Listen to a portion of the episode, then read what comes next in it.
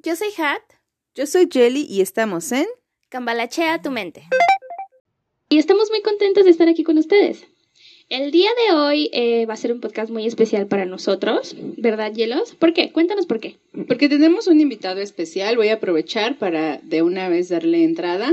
Él es un amigo de mucho tiempo de nosotras.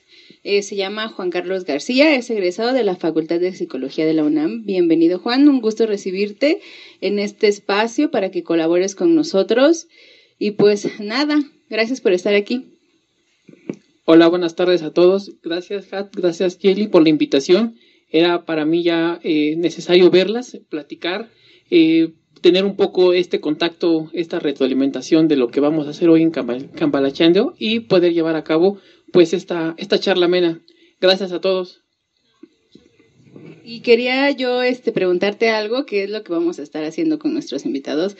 Tenemos una sección al final Mm, que tiene que ver con la comida. Entonces, queríamos aprovechar para preguntarte si tú tienes alguna comida callejera favorita.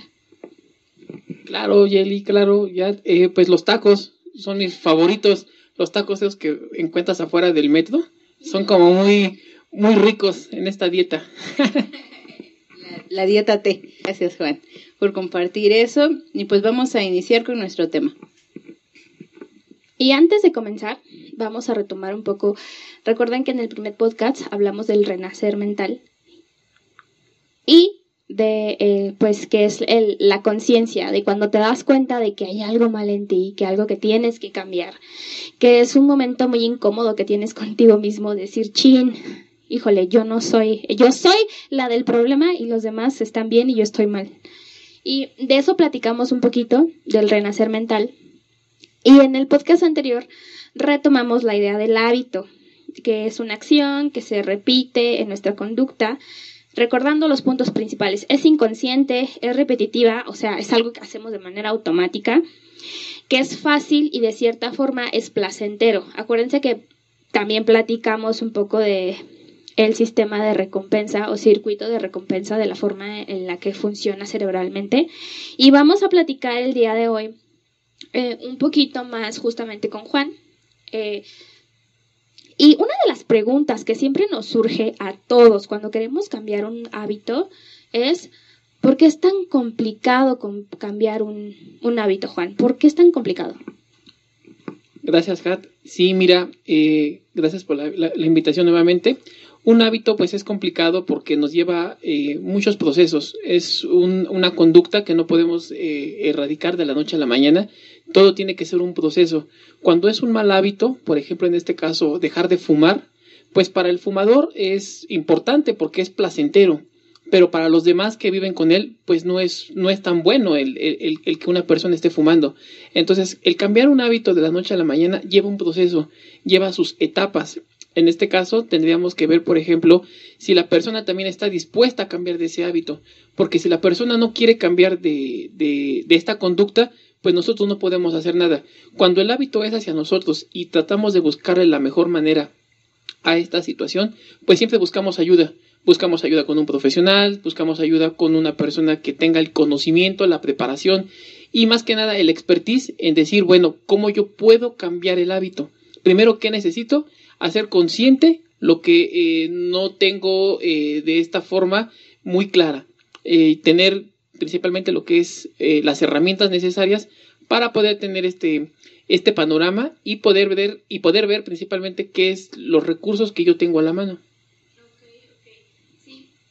Y es que es muy importante eso de los recursos, porque a veces queremos tomar un, cambiar un hábito y no sabemos cómo hacerlo, ni siquiera sabemos cómo plantearlo y por eso es importante eh, pedir ayuda a un profesional. ¿Tú, ¿Tú de qué forma, por ejemplo, si yo, eh, digamos, no puedo, eh, no tengo tal vez ni el tiempo ni el dinero para contratar a un psicólogo, obviamente, ¿cuál sería mi objetivo o cómo podría yo empezar a cambiar un, hábito, un mal hábito? Por ejemplo, en mí, o sea, este, este, este ejemplo va para mí. Yo tengo el mal hábito de posponer la alarma. Y es algo que antes no hacía, pero a raíz de la pandemia me está costando cada vez más trabajo, eh, pues no despertarme temprano. Ahí, eh, ¿cómo, qué, qué, me aconsejas? Sí, mira, aquí lo que yo te aconsejo es primero, eh, bueno, ver que ya tienes claro que el posponer una alarma te va a traer consecuencias, por ejemplo, en un trabajo, en una actividad que a ti te favorezca. ¿Qué puedo yo hacer? Primero, dejar de posponer la alarma, ¿no? En este caso, ¿cómo lo puedo hacer? Hacerme el hábito de que si no llego a cierto lugar en determinado momento, eso me va a traer a mí consecuencias eh, pues muy severas. ¿Por qué? Porque siempre voy a estar llegando tarde. Actualmente lo estamos viendo. Esta pandemia lo que ha venido haciendo también estar como en nuestro estado de confort, porque ya estamos en la casa, ya no queremos salir y nos volvemos como en un núcleo de nuestra bueno, de nuestro propio hogar, donde ya todo lo tenemos al alcance. Aquí lo importante sería es eh, pues levantarse con toda la, actitud, ser eh, que el posponer una alarma me está trayendo consecuencias. Eh, será importante, bueno, quitarte el, el reloj de la mano, por ejemplo, en este caso el despertador, dejarlo de hacer a un lado y levantarme por mis propios medios. Actualmente, si nosotros lo hacemos de esta forma, cambiaremos hábitos. Uno de ellos es pues también dormirse temprano, porque eso también conlleva el que, el que yo me duerma tarde. Ah, pues tengo cinco minutos, ¿no? Los cinco minutos famosos de que cinco minutos más, cinco minutos más, y cuando me doy cuenta ya pasaron casi una hora. Entonces aquí lo conveniente sería es eh, hacerse, en este caso, eh, quitarse el reloj de la mano, lo que es el despertador, no hacernos tan, tan codependientes de un, de un reloj. Por, eh, en hábitos voluntarios será levantarme y saber las consecuencias que si yo dejo eh, correr el reloj, en este caso, las consecuencias que a mí me van a, me van a repercutir. Eso será como desde mi punto de vista, el dormirse temprano para poder llevar a cabo un buen hábito, un buen sueño, lo que es en este caso lo que es la salud mental, tener una salud mental, una, una, eh, una higiene clara en el que yo, eh, si dejo de hacer estos hábitos de, despertarme tarde, puedo obtener mejores beneficios. Claro. Ok, muchísimas gracias. Eh, ¿Hielos? ¿Sabes qué es lo que yo estaba pensando la, la, en el episodio anterior? Y por lo que comenta ahorita Juan, me parece que tenemos que ir como transformando nuestro, nuestro contexto. E, es decir, a mí me cuesta también trabajo levantarme temprano. Me cuesta mucho, mucho trabajo y es algo que ya lo hemos platicado anteriormente. Entonces, ¿qué es lo que yo puedo hacer? Bueno, dormirme antes, eh, eh noches antes. ¿Qué es lo que yo hago? Pues yo veo muchas películas en las noches. Entonces estoy con el celular y creo que eso hacemos todos, ¿no? O sea, o la mayoría de la población tenemos el celular a mano. ¿Cómo qué es lo que yo tengo que hacer por lo que tú me platicas y por lo que entiendo es cambiar todo mi contexto? Si a Hatsiri le cuesta trabajo, más bien pospone la alarma, quita tu reloj, tu alarma, tu reloj de donde está tu cama, ¿no? A lo mejor ponla en otra habitación y eso te va a obligar a levantarte e ir apagar la alarma hasta donde esté. Pero eso ya te, ya te motivó a levantarme, a levantarte. En mi caso, yo tendría pues que, no sé, planear un horario para ver películas en fin de semana. No sé, de lunes a, de sábado a domingo. Y así yo voy cambiando como diferentes aspectos en mi propia realidad. Pero es que hay otra cuestión. O sea, tal vez yo no, pero hay algunos que trabajan de lunes a viernes y se levantan temprano toda la semana y dicen, no, pues yo pues voy a aprovechar dormirme tarde y despertarme tarde. Entonces, eso ya es más cultural, ¿no? Eso ya es como, como otra cuestión. Es interesante porque sí debería haber mucha disciplina en esta cuestión que nos dice Yeli. ¿O tú qué opinas, Juan? Nos contabas también hace un rato sobre eh, los hábitos positivos. A ver, cuéntanos. Sí, este, un hábito positivo pues es aquel que me va a traer buenas consecuencias. Por ejemplo, si yo sé que mi hábito positivo, desde hablando desde mi salud mental, eh, me va a traer eh, este beneficio de que el, dormir temprano puedo yo rendir mejores, puedo rendir mejor ante cierta conducta, puedo yo eh, tener estos beneficios en el sentido de que el, el despertarme tarde no voy a rendir en un trabajo, voy a estar siempre con insomnio y eso pues me va a traer a mí consecuencias. Un hábito positivo es justamente como lo comentabas, Yeli, el que si yo me estoy levantando tarde, eh, pues poner la alarma, dejarlo en otro lugar y sé que levantarme de manera eh, innata va a hacer que yo ya pues no vuelva a regresar a la cama y me tenga que levantar a trabajar. Entonces, un hábito positivo sí sería ese a nivel cultural. El dormirnos temprano, eh, bueno, básicamente ocho horas son las que se recomiendan. Sabemos que no, dormimos ocho horas, dormimos hasta menos. Pero bueno, eh, en este caso sí, justamente cambiar esos hábitos que a mí me están dañando, justamente porque no voy a, tener el mismo potencial como lo haría una persona. Eso influye mucho en, nuestros ámbitos, incluso hasta para comer. Por ejemplo, será comer algo ligero una noche antes, para que también esas energías que yo tenga al día siguiente puedan hacerme levantar temprano. Porque si como muy pesado, por ejemplo, como grasas, grasas saturadas, eso también hace que me dé sueño, por ejemplo, y todo el día me la pase durmiendo, incluso hasta me den ganas de posponer la alarma. Entonces sí sería importante justamente comer bien, cenar bien, incluso las personas que tienen, por ejemplo, a cenar muy ligero, eso les ayuda a levantarse con buenos ánimos.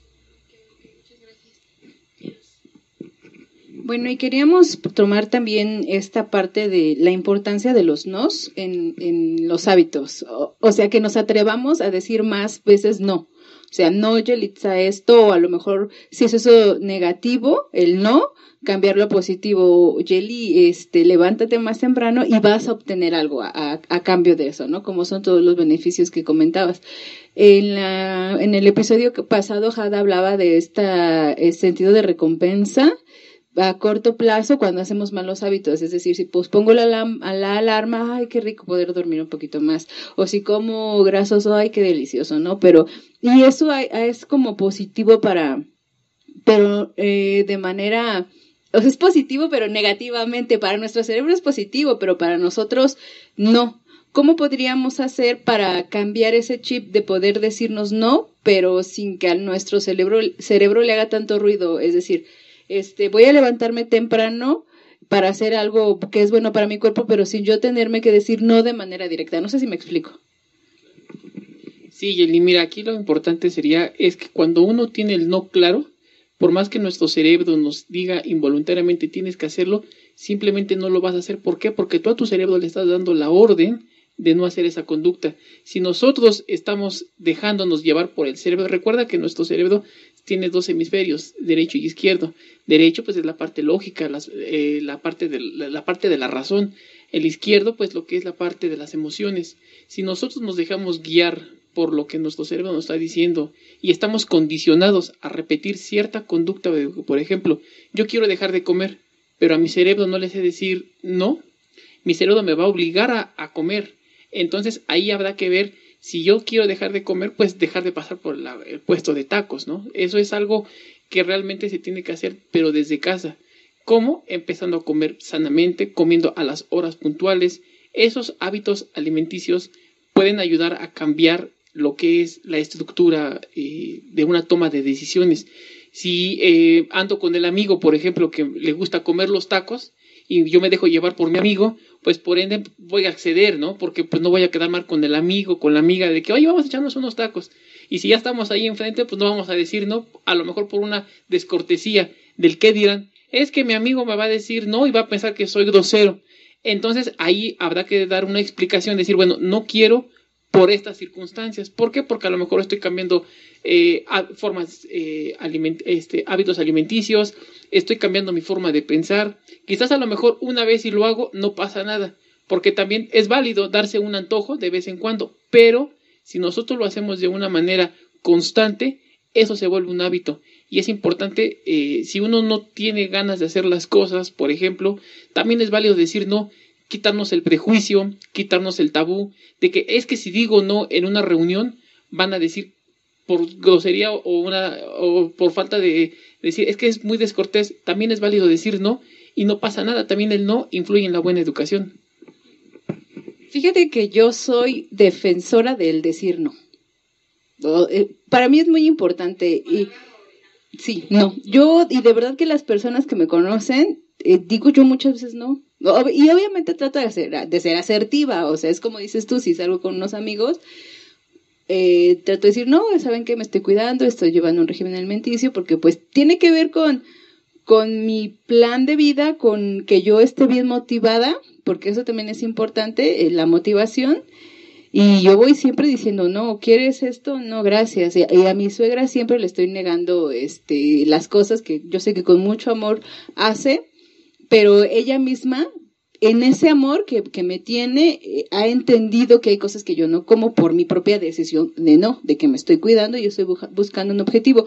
Entonces, esa, esa en el caso de ella, este, en su amor me dice, ¿sabes qué, Jelly? Yo sé que tú no comes esto, pero tengo otra opción, está esto, ¿no? Entonces yo valoro mucho lo que ella hace, que respeta mis decisiones, igual mi esposo, lo mismo, siempre voy con el no, no, no, no, pero creo que es valioso. Tú recomiendas entonces que yo, yo misma me diga no, y obviamente, como les decía, yo soy fiel defensora de los no, pero tú recomiendas que yo a mí misma me diga, no, Yelita, no hagas esto para ti, o sea, no es algo negativo o que pueda percibirlo mi cerebro como algo que pueda como bajonearme, ¿Eh, eh, ¿sí?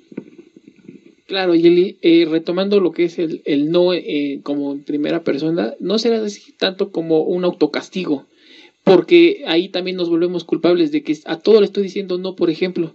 Entonces ahí habrá que diferenciar, por ejemplo, si un no a mí me va a traer buenas consecuencias a, corto plazo, es importante que ese no que hoy, hoy estoy diciendo a mí me va a traer eh, buenos cambios.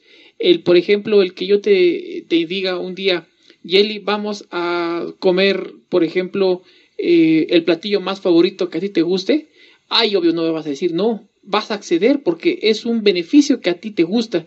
Pero si un, hábito que tú no acostumbras eh, no, no te favorece, es, válido decir no. En este caso, eh, el, autocastigo también como, como la persona decir no, no, no a todo, también puede ser en cierta forma, pues de cierta forma dañino para la salud.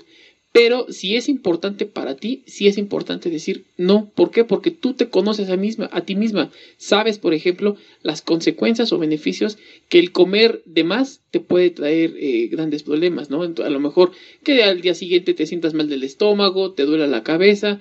Eso es muy importante porque las personas te pueden decir, no, pues es que qué raro que a todo diga no, pero tú sabes el por qué tú vas a decir no. Entonces, el que digas no a tiempo te puede cambiar mucho la, la, historia de tu vida. Entonces, desde mi punto de vista, no, no, e, es válido, es válido decir no, porque no por educación estoy siendo descortés. El no significa también como decir esto es, hasta aquí es permitible, es, es favorable y me puede ayudar eh, y las personas van a entender el por qué yo estoy diciendo el no. Ok, muchas gracias Juan. Bien, vamos a ir a, a otra, a otra pregunta. Ya vimos que el, tomar buenas decisiones y los malos hábitos. ¿Cómo podemos decidir cambiar un mal hábito de forma, o sea, definitiva? O sea, que ya no estemos el, ya para mañana o para después. Y pues bueno, en el episodio pasado hablamos de que el cerebro se resiste porque busca el placer a, el placer a corto plazo. Entonces, ¿cómo cambiamos un hábito de manera definitiva? Pues mira, podría ser una, una regla que funciona siempre. Siempre poner como en un checklist las prioridades que tú vas a realizar el día de mañana. ¿Qué significa?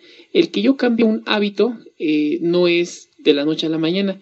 Lo que eh, se sugiere es que, por ejemplo, si yo quiero cambiar, poner como en una lista de prioridades las eh, actividades que yo voy a realizar, que es como una, una lista o una carta descriptiva de las actividades que estoy realizando. Esto pues me va a llevar a tener una mejor organización por ejemplo, retomando el caso de la alarma, ¿no? Que el que yo llego tarde. Si un día de mañana, si un día, una noche antes yo me programo y estoy poniendo que, por ejemplo, antes de irme a trabajar tengo que pasar al gimnasio, tengo que pasar a hacer una cierta actividad, yo lo voy a poner como mi prioridad número uno para que eso a mí me motive al día siguiente, yo tenga el por qué levantarme al día siguiente y poder llevar a cabo esta actividad. Si yo no tengo un plan o una meta fija, va a ser difícil poder llevar a cabo un hábito. Si nosotros tenemos esa organización en decir, voy a tener, por ejemplo, para el día de mañana, lunes, este, qué pasar a hacer, por ejemplo, cierta actividad, eso mi cerebro ya está programado y ya no se lo voy a, ya, no me lo voy a quitar así que de la mente en tener que dejar de realizarlo, sino que mi, por de manera involuntaria me voy a tener que levantar y luego voy a tener que dejar de hacer la alarma. Incluso a veces las cosas cuando las haces por gusto te levantas de manera este, rápida, ¿no? O sea, como de manera sorpresiva de que, chin, ya tengo que llegar a cierto lado. Entonces, eso me va a hacer cambiando paulatinamente mis hábitos o mi forma de pensar. El que yo organice en una lista, en un diario, en un papel, donde yo siempre lo pueda recordar, incluso hasta en el papel donde ponemos las notas del refrigerador, podemos poner ahí número uno, ¿no? ¿Cuál es mi prioridad en estos momentos? Y eso si yo lo pongo en una libreta donde yo lo pueda visualizar todos los días, se va a quedar grabado. Si yo lo escondo, lo guardo o no sé dónde lo puse, eso tiende a ser una memoria a corto plazo.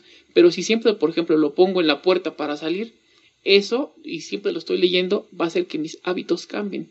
Eso puede ser una forma de cambiar un hábito lentamente. El que yo tenga claro metas, tenga claro lo que voy a hacer el día de mañana. Si yo no me levanto con una meta, con un objetivo, con un hábito al día siguiente, difícilmente vamos a estar como en la misma rutina. Es como caer en, tu estado de confort, de estar siempre en la misma rutina, en las mismas actividades.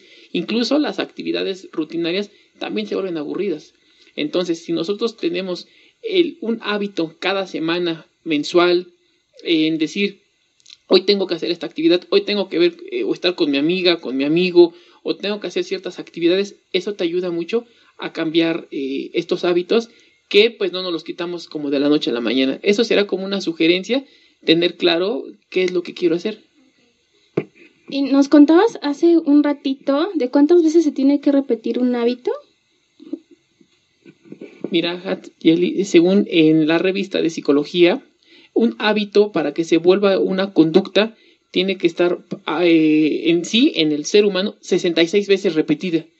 Entonces, para que yo pueda llevar a cabo este hábito eh, positivo, lo tengo que repetir 66 veces durante eh, mes y medio para que ahí se vuelva un hábito. Si este hábito yo no lo hago de manera constante, que sea de manera eh, lineal, no es un hábito. El hábito tiene que ser de manera programada, tiene que ser constante para que se tome a cabo una conducta positiva. Incluso la podemos reforzar.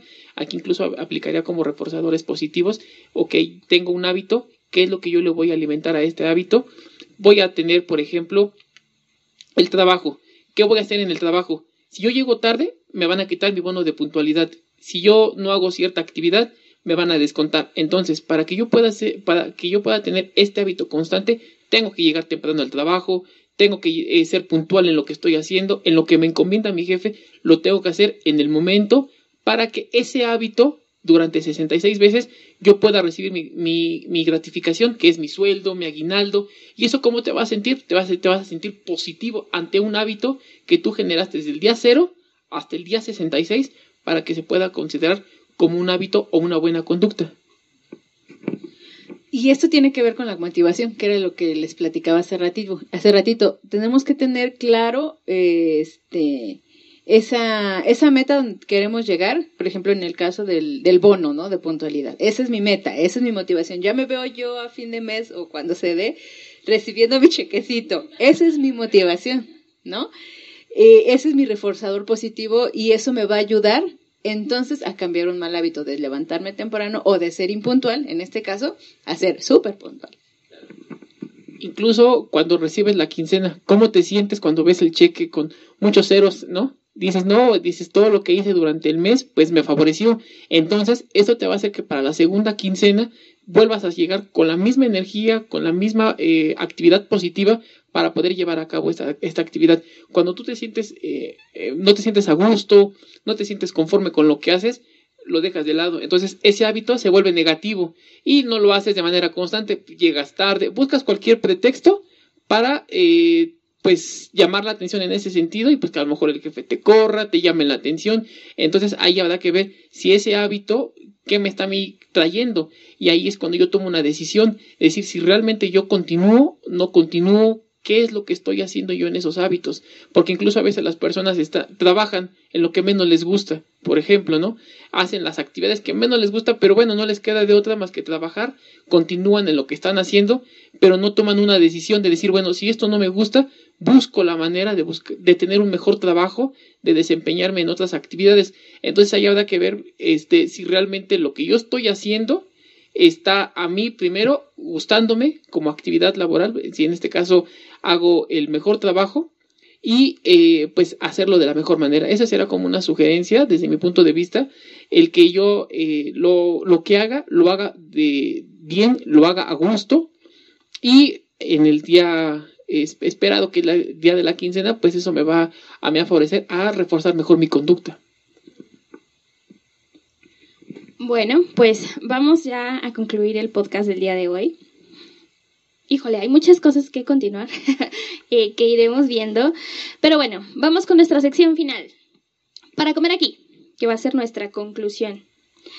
Bueno, el primero que yo, la primera conclusión que es muy importante es bueno, si tú, eh, que es comprometerte contigo mismo, no buscar pretextos para esto que nos decía Juan, eh, para, o sea, darte cuenta y no buscar pretextos de que tienes hábitos negativos.